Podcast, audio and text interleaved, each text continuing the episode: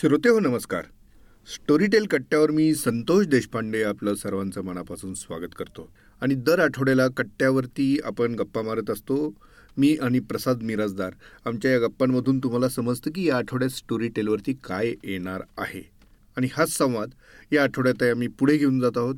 पाहूया उद्यापासून म्हणजे रविवारपासून स्टोरीटेलवरती काय काय येणार आहे. प्रसाद स्वागत. नमस्कार.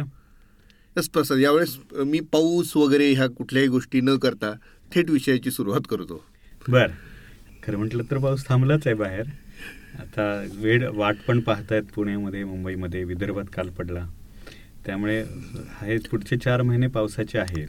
आणि एक इंटरेस्टिंग गोष्ट पावसाबद्दल बोलायची झाली.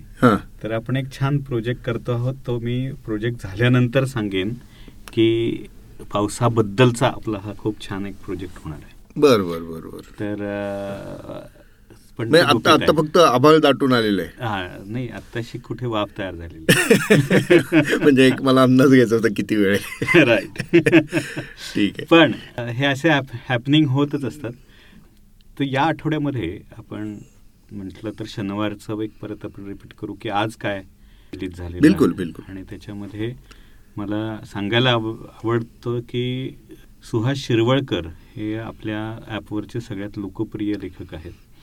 ज्यांची अनेक पुस्तकं आपल्याकडे आहेत. आणि विशेषतः तरुणांना आवडणारे असे ते लेखक आहेत. आणि आता सध्या बातमी चालू आहे. सगळ्यात मोठी ती म्हणजे त्यांचं समांतर हे जे मालिका आहे ती खूपच. लोकप्रिय झाली.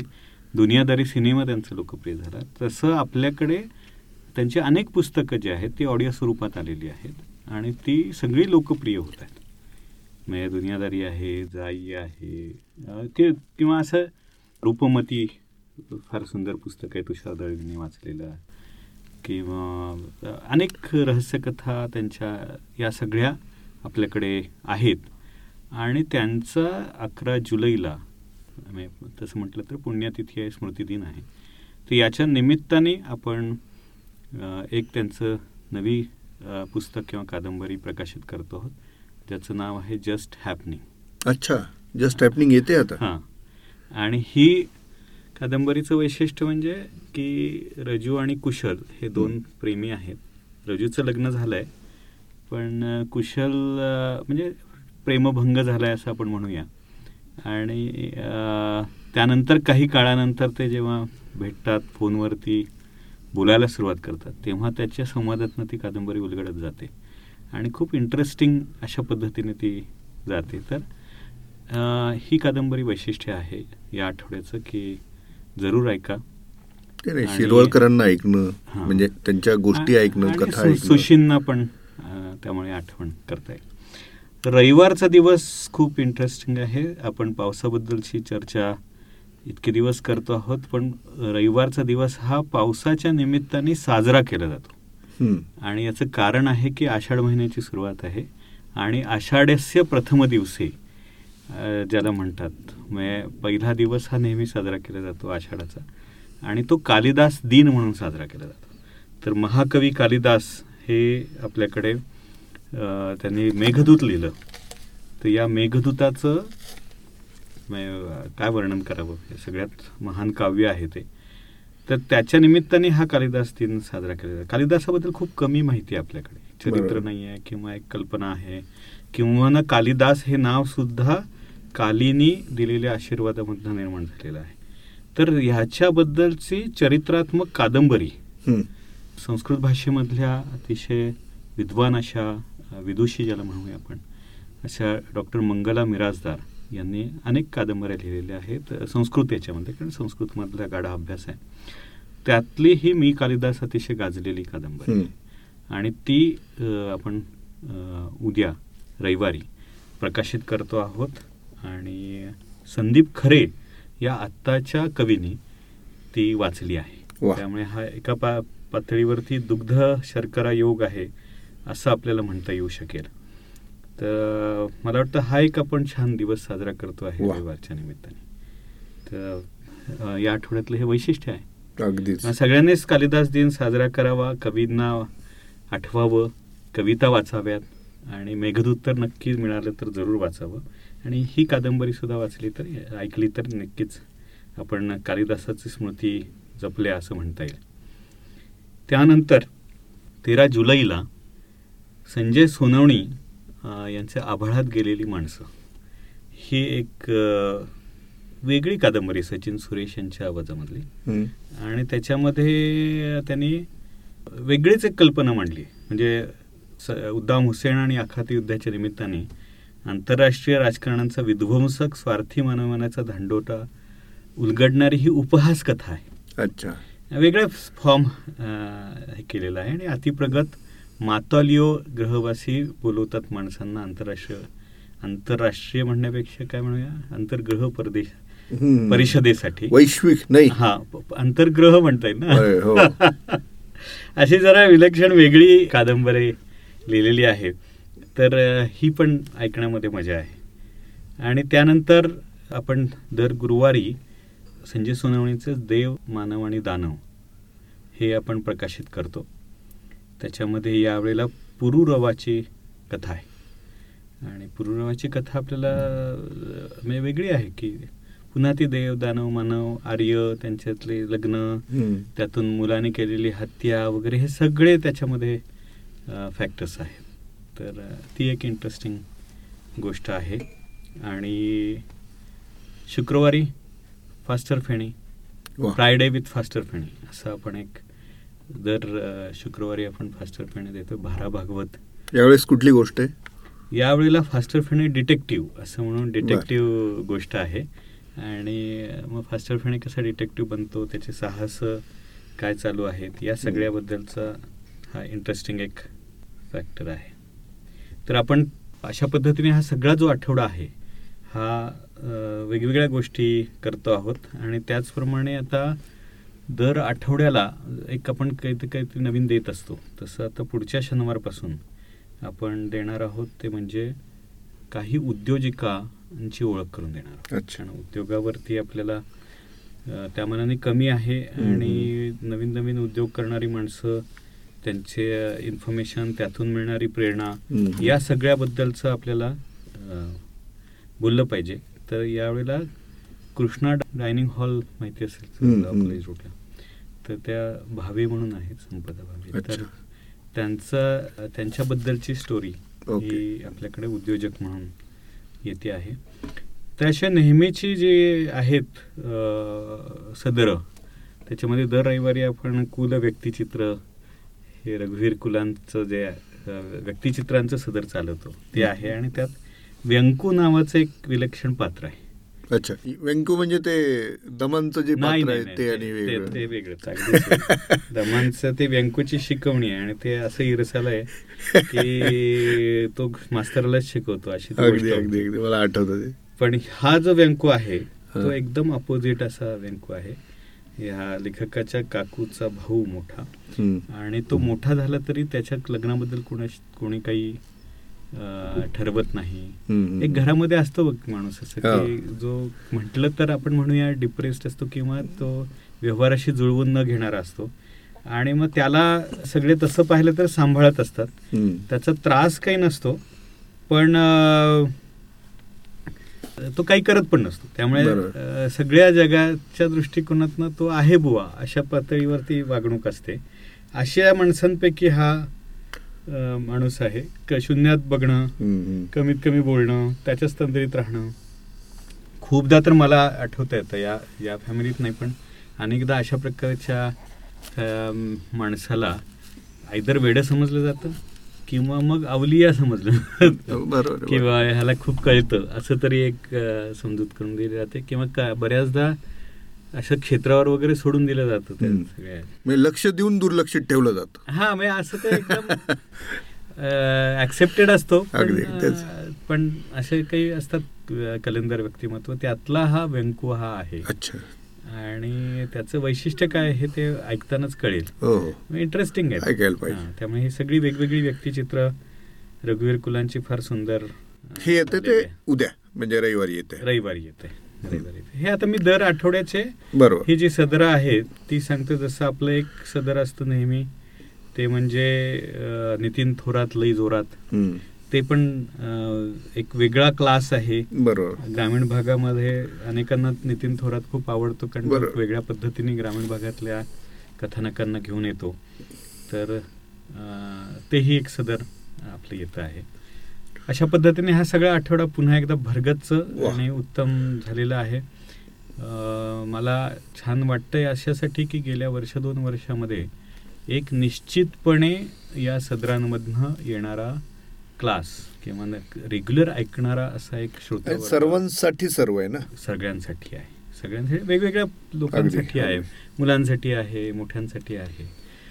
आणि अगदी आध्यात्मिक लोकांसाठी सुद्धा. आहे ज्याच्यामध्ये आपण दररोज दैनंदिन गीता हे राजेंद्र खेरांचं ऐकवतो ते. तर दर आठवड्याला आहे त्यामुळे आपण त्याचा फार उल्लेख करत नाही पण तेही खूप पॉप्युलर होत आहे लोक. रेग्युलर येणारे आणि हा सगळा जो वर्ग आहे जो विशेषतः. आध्यात्मिक विचारांचा आहे किंवा ज्यांना आवडतं की या प्रकारची चर्चा करायला की माणसाचा जन्म कशासाठी झाला? हे जे बेसिक मुद्दे असतात की what is the purpose of life.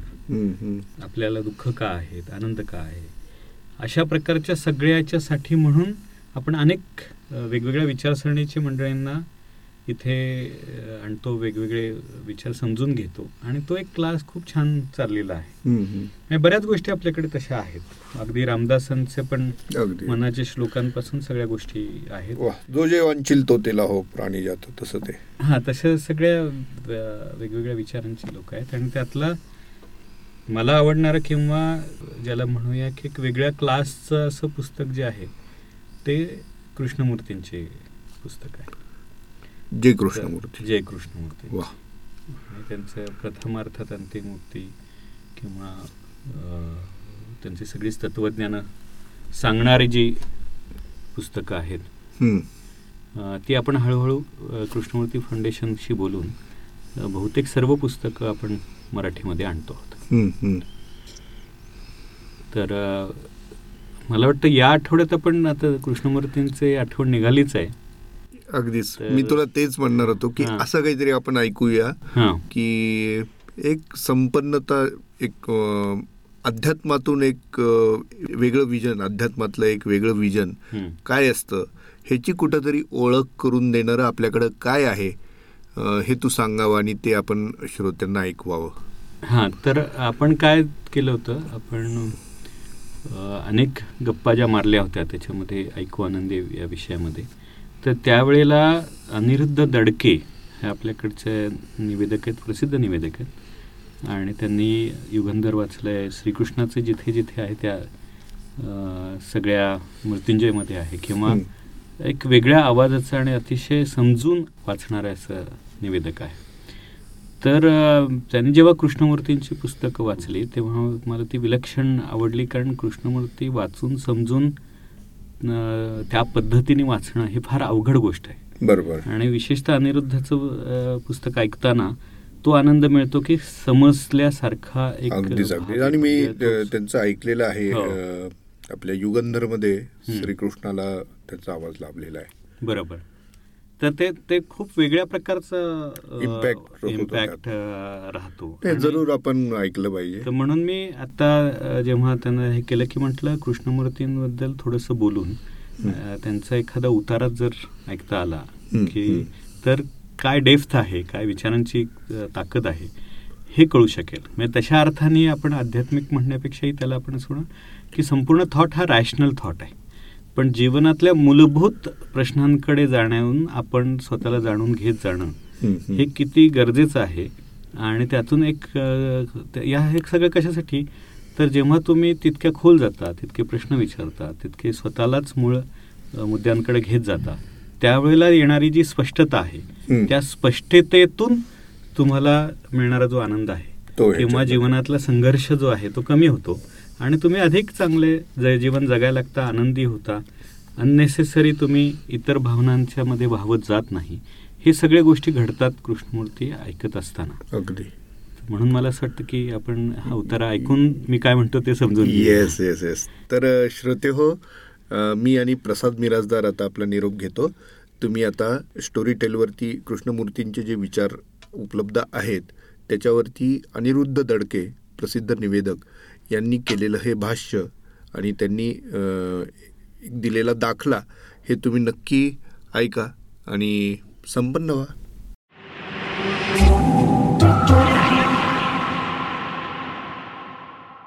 नमस्कार मी अनिरुद्ध दडके. स्टोरीटेलबरोबर मी बरीच पुस्तकं याच्या आधी रेकॉर्ड केलेली आहेत पण नुकतंच माझ्या वाचनात जे कृष्णमूर्तींचं अध्यात्म आणि तत्त्वज्ञान यावर आधारित असं ज्ञातापासून मुक्ती या नावाचं पुस्तक आलं. खरं तर हे फ्रीडम फ्रॉम द नोन ह्या इंग्लिश पुस्तकाचं भाषांतर आहे. आणि जे कृष्णमूर्तींबद्दल याआधी मला फारशी माहिती नव्हती मात्र हे पुस्तक रेकॉर्ड करत असताना आणि जे कृष्णमूर्तींचे विचार समजून घेत असताना त्यांनी मानवी जीवनातल्या बऱ्याचशा गोष्टींवर अतिशय मुक्तपणे आणि अतिशय थेट असं भाष्य केलं आहे जे या निमित्ताने मला वाचायला मिळालं. आणि मला असं जाणवलं की जे कृष्णमूर्ती हे एक असं नाव आहे की ज्यांच्यामुळे एक नवीन धर्म प्रस्थापित व्हावा अशी खरं तर इच्छा होती पण त्यांनी मुळात सगळे धर्मच नाकारले आणि धर्मामुळे होणारा संघर्ष आपण टाळावा कसा याबद्दल त्यांनी खूप विचारमंथन केलेलं आहे. त्या ज्ञातापासून मुक्ती या पुस्तकात अनेक सुंदर सुंदर असे त्यांचे विचार प्रवर्तक असे लेख आहेत. त्यातला एक लेख आज मी तुमच्यासाठी इथे वाचून दाखवणार आहे. आणि लेखाचं नाव आहे विचार म्हणजे काय? कल्पना आणि कृती आव्हान जडत्व आणि विचारांचा मूळ आरंभ. तर आपण ऐकूया जे कृष्णमूर्ती काय म्हणतात. विचार करणं म्हणजे काय याचा आता आपण उहापोह करूया. व्यवहारात म्हणजे रोजच्या कामात काळजीपूर्वक तर्कशुद्धपणानं आणि शहाणपणानं जो विचार करणं आवश्यक ठरतं त्याचं महत्त्व आणि जो विचार मुळीच महत्त्वाचा नसतो त्या दोहोंचं स्वरूप समजून घेऊया. कारण हे दोन्ही प्रकार कळल्याशिवाय कदाचित आपल्याला विचार ज्याला स्पर्श करू शकत नाहीत असं जे काही खोलवर असतं तेही आकलन होणार नाही. म्हणूनच विचार करणं म्हणजे काय? स्मृती म्हणजे काय? विचाराचा मूळ आरंभ कसा होतो? आपल्या सर्व कृतींवर विचारांचा पगडा कसा बसतो? या सर्व गुंतागुंतीच्या रचनेचं आकलन करण्याचा आपण प्रयत्न करूया. म्हणजे त्यातूनच कदाचित आपल्याला विचाराला जे कधीच शोधून सापडलं नाही आणि विचारातून ज्याचं द्वार उघडत नसतं असं काहीतरी आढळेल. विचार हा आपल्या जीवनात एवढा महत्त्वाचा का होऊन बसलाय? विचार करणं म्हणजे कल्पना. विचार म्हणजे मेंदूच्या पेशीत साचून राहिलेल्या स्मृतींचा पडसाद. त्याला एवढं महत्त्व का? तुमच्यापैकी पुष्कळांनी असा प्रश्न कदाचित कधी विचारलाच नसेल. आणि विचारला असेलच तर त्याला असं काही उत्तरही दिलं असेल की विचाराला फारच थोडं महत्त्व आहे. महत्त्व आहे ते भावनेला. पण त्या दोहोत तुम्ही फरक कसा करता ते मला कळत नाही. जर भावनेला विचारामुळे सातत्य मिळालं नाही तर भावनेची उर्मी तत्काळ विरून जाते लयाला जाते. तर प्रश्न असा आहे की आपल्या जीवनात भरडून पिचून जाणाऱ्या कंटाळवाण्या भयग्रस्त जीवनात विचाराला एवढं अवास्तव महत्त्व का प्राप्त झालंय? मी हा प्रश्न स्वतःला विचारतोय. त्याबरोबर तुम्ही पण स्वतःला विचारा. आपण विचाराची गुलामी का बरं पत्करतो? जो विचार धूर्तपणानं हुशारीनं संघटना निर्माण करतो नवनवीन उद्योग आरंभतो ज्यानं इतके अगणित शोध लावलेत इतकी युद्ध लादली आहेत इतके भय उत्पन्न केले आहे इतक्या चिंता आपल्या मागे लावल्या आहेत. नाना कल्पनाचित्र उभारली आहेत आणि जो आपलं पुच्छ आपणच पकडणाऱ्या कुत्र्यासारखा स्वतःभोवती गोलगोल फिरत असतो. काल उपभोगलेल्या सुखाला आज आणि उद्याही जो सातत्य देत असतो जो सारखा चळवळ करतो वटवट करत असतो धडपडत असतो वाहत असतो काहीतरी रचत असतो काहीतरी दूर नेतो काहीतरी जमवत बसतो आणि गृहित गोष्टींचा जो आधार घेत असतो असा विचार एवढा महत्त्वाचा का झालाय? आपल्याला प्रत्यक्ष कृतीपेक्षा कल्पनाच फार महत्त्वाच्या वाटत असतात. प्रत्येक क्षेत्रातील बुद्धिमान लोकांनी आपापल्या पुस्तकात चातुर्यानं मांडलेल्या कल्पनाच आपल्याला महत्त्वाच्या वाटतात. त्या कल्पना जितक्या जास्त धूर्तपणाच्या जितक्या जास्त छदमी तेवढ्या जास्त प्रमाणात आपण त्यांना शिरोधार्य मानतो. आणि ती पुस्तकंही आपण डोक्यावर घेतो. ती पुस्तकं त्या कल्पना म्हणजेच आपण स्वतः होऊन बसतो. इतका त्यांचा आपल्यावर भारी प्रभाव असतो. दडपण असतं. आपण नाना कल्पनांवर नाना ध्येयांवर गप्पा मारत असतो. चर्चा करत असतो आपली मतं मांडत असतो. हा प्रत्येक धर्माचे आपापले सिद्धांत असतात मतं असतात. देवांना साध्य करून घेण्याचे नाना तऱ्हेचे सोपान असतात शिड्या असतात. आणि विचाराचा मूळ आरंभ कसा होतो याची जिज्ञासा धरून तपास करताना आपण या कल्पनांच्या सगळ्या बांधकामालाच एक आव्हान देतो आहोत. आपण या कृतींपासून कल्पनांना वेगळं काढलंय. कारण कल्पना या नेहमी भूतकाळातीलच असतात पण प्रत्यक्ष कृती मात्र वर्तमान काळात घडत असते. ती वर्तमानच असते. म्हणजेच जीवन हा नित्य वर्तमान काळच आहे. पण आपण प्रत्यक्ष जीवनाला भीतो. आणि म्हणूनच कल्पनांचं रूप घेतलेला भूतकाळच आपल्यासाठी महत्त्वाचा होऊन बसलेला असतो. आपल्या स्वतःचं विचार करणं कसं काय चालतं ते अवलोकन करणं मोठं गमतीचं आहे. मोठं जिव्हाळ्याचं काम आहे. आपण कसे विचार करतो ते फक्त पाहायचं. विचार करणे असं ज्या प्रतिक्रियेला आपण नाव देतो ती प्रतिक्रिया कुठून येते कुठून उठते ते फक्त पाहायचं. विचाराला मूळ आरंभ असा तरी कुठे असतो का? असलाच. तर आपल्याला तो सापडेल का? म्हणजे स्मृतीची पहिली सुरुवात. कारण आपल्याला स्मरणच जर नसेल तर विचारही असणार नाही. भूतकाळात. म्हणजे काल जे काही सुख मिळालं होतं त्या सुखाला पुष्टी आणि सातत्य देण्याचं कार्य विचार कसा करतो ते आपण पाहिलंय. तसंच सुखाच्या उलट संवेदनांचं म्हणजे दुःख आणि भय यांचंही सातत्य विचारच टिकवत असतो. आणि त्यामुळे विचार करणारा अनुभव घेणारा म्हणून जो काही भाग असतो तोच सुखदुःख स्वरूप असून तोच सुख आणि यातना यांना पोषण देणाराही असतो हेही आपण पाहिलंच आहे. विचार करणाराच सुखापेक्षा दुःख वेगळं मानत असतो. आपण सुखाची मागणी करण्यात दुःखाला आणि भीतीला निमंत्रण देतो आहोत हे काही त्याच्या लक्षात येत नाही. माणसा माणसांच्या संबंधांतील विचार हा नेहमी सुखप्राप्तीचाच असतो. आणि त्या सुखाकांक्षेला एकनिष्ठा साह्य दानकार्य पालनपोषण परोपकार आधार देणं सेवा करणं इत्यादी नावांचं पांघरून आपण घालतो. सेवा करण्याची आपण काय इच्छा धरतो कोण जाणे? पेट्रोल पंपावर सुद्धा उत्कृष्ट सेवा देऊ केलेली असते. परोपकार मदत दान सेवा या शब्दांना काय अर्थ आहे? हे सगळं नाटक आहे तरी काय? सौंदर्य तेज आणि मनोहर रूप यांनी सजलेलं सुगंधी पुष्प कधी म्हणतं का? हां? मी दान देतो मी मदत करतो मी सेवा करतो. ते फक्त असतं एवढंच आणि ते सुकुमार फूल कसलाही प्रयत्न करत नाही म्हणूनच सारी पृथ्वी त्यात सामावलेली असते. ते फूल क्षितिजाला गवसणी घालतं. विचार हा इतका लबाड असतो इतका धूर्त आणि चलाख असतो की तो प्रत्येक गोष्ट स्वतःच्या मतलबासाठी विकृत करतो. सुखाची मागणी करण्यातच विचार हा स्वतःचं बंधन उत्पन्न करत असतो.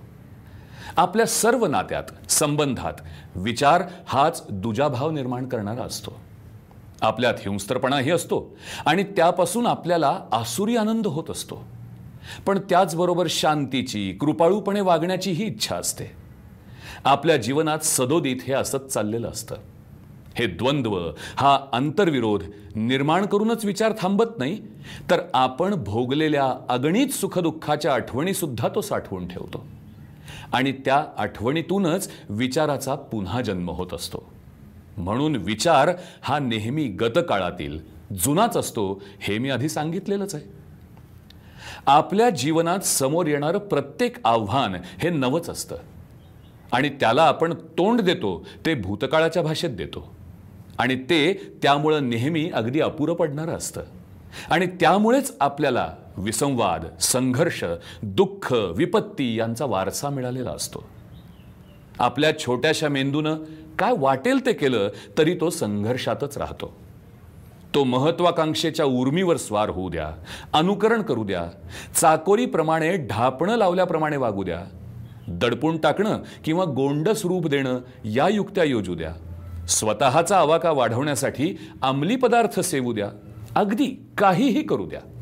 तो संघर्षाच्या अवस्थेतच असतो आणि त्यातून अधिक संघर्षच उत्पन्न होणार असतो हे नक्की.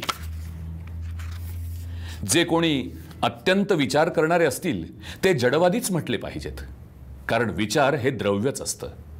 ही फरशी ही भिंत हे दूरध्वनी यंत्र ही जशी द्रव्य आहेत पदार्थ आहेत किंवा वस्तू आहेत तितकाच विचार हा ही जड पदार्थ आहे.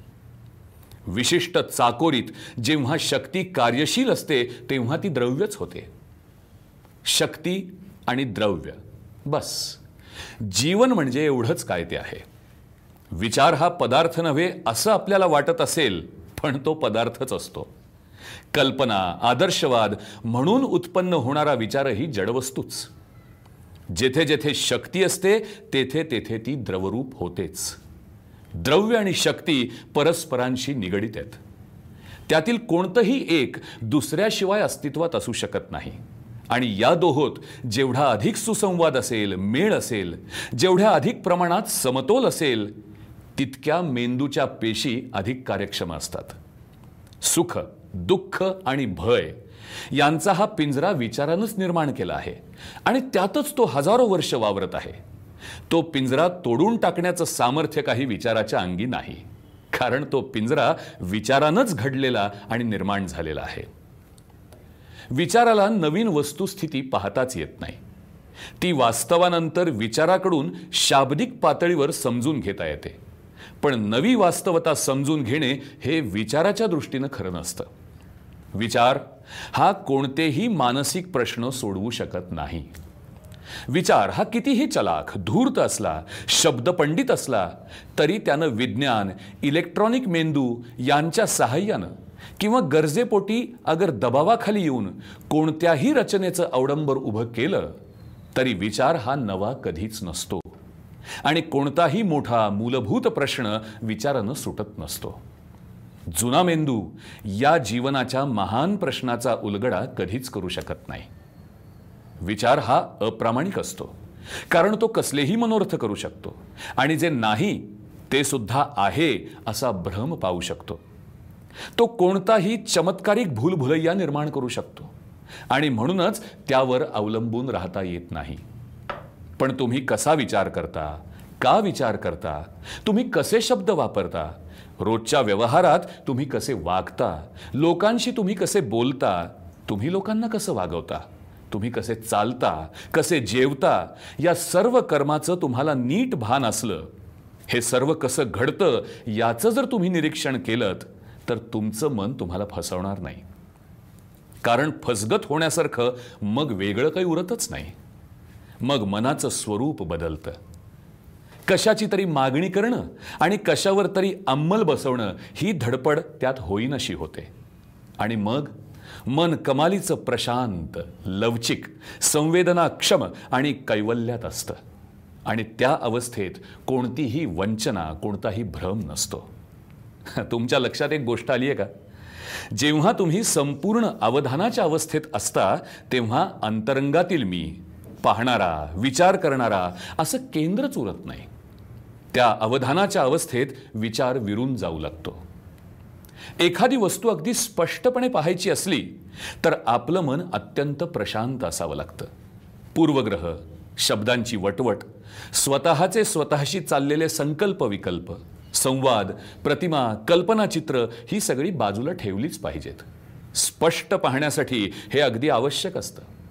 आणि अशा प्रशांतीतच तुम्ही विचाराचा मूळ आरंभ पाहू शकता. जेव्हा तुम्ही शोधत असता तेव्हा नव्हे प्रश्न विचारताना नव्हे उत्तराची वाट पाहताना नव्हे.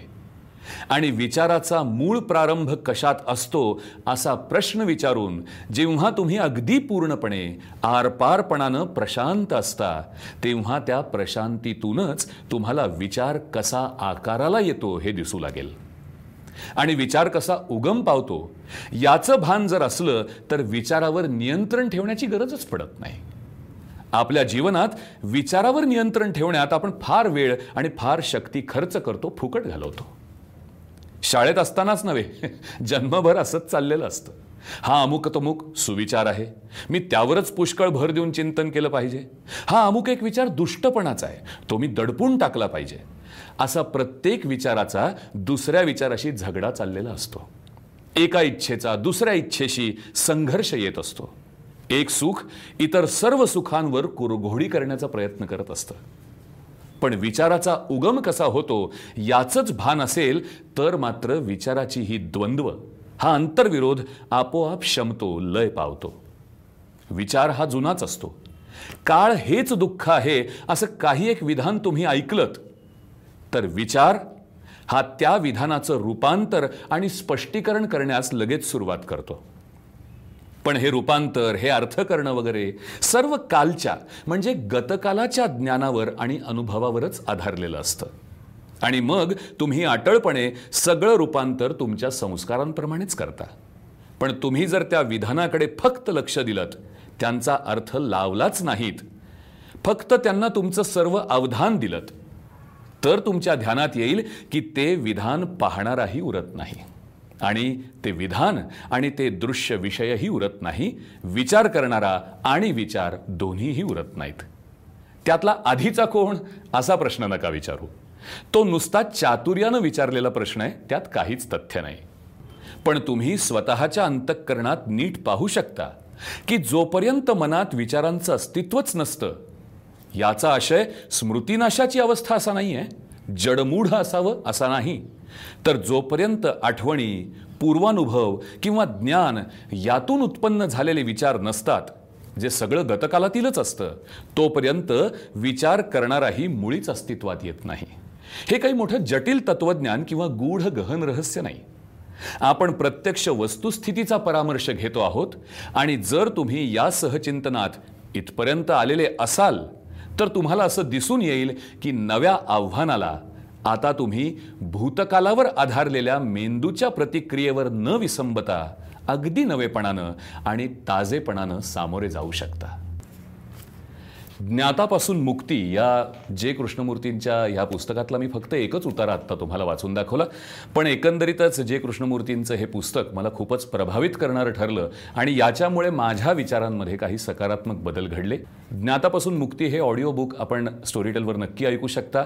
ते सर्वांनी ऐकावं या विचारांचा ऐकून आनंद घ्यावा आणि आपल्याही आयुष्यात काही सकारात्मक बदल घडवण्याची शक्यता नक्कीच निर्माण होते असं हे पुस्तक आहे. जरूर ऐका ज्ञातापासून मुक्ती. Thank you.